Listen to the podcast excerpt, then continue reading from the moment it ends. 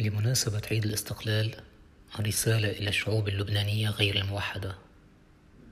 لما كنا نطمح إلى بناء وطن لجميع أبنائه قلنا تعالوا نحمل معا أعباء ما وصلنا إليه. بدل التلهي بمن يتحمل مسؤوليات الدين العام والهدر والسياسات الاقتصادية التي أوصلت البلاد إلى ما وصلت إليه.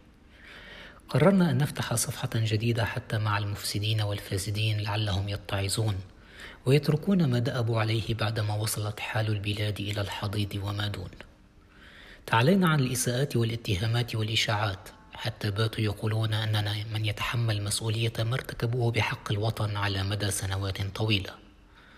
وتغاضينا عما يحاك في الأزقة المظلمة وقلنا يستحق هذا الوطن التضحية ويستحق هذا الشعب فرصة أن يتوحد خلف من يعمل لمصلحته لكن العصبيات والمؤامرات والعصابات والمافيات المتحكمة بقطاعات عديدة من الدولة لها رأيها ورعاتها وحماتها وبيئاتها الحاضنة المكونة لهذا الوطن كجماعات وشعوب. كنا نعتقد أن الوصايات والاحتلالات هي التي تحول دون النهوض بهذا الوطن. لكن أبناء الوطن هم من عرقلوا إنارته وعرقلوا النهوض به ومنعوا المحاسبة وحالوا دون تجريم المرتكب. ويبقى الاعتراف بالخطأ فضيلة.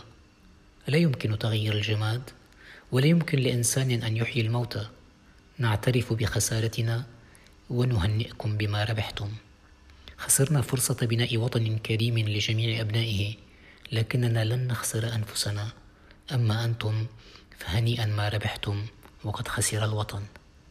بناء عليه ومن دون إطالة نعلن استقالتنا من حلم الوطن لبنان.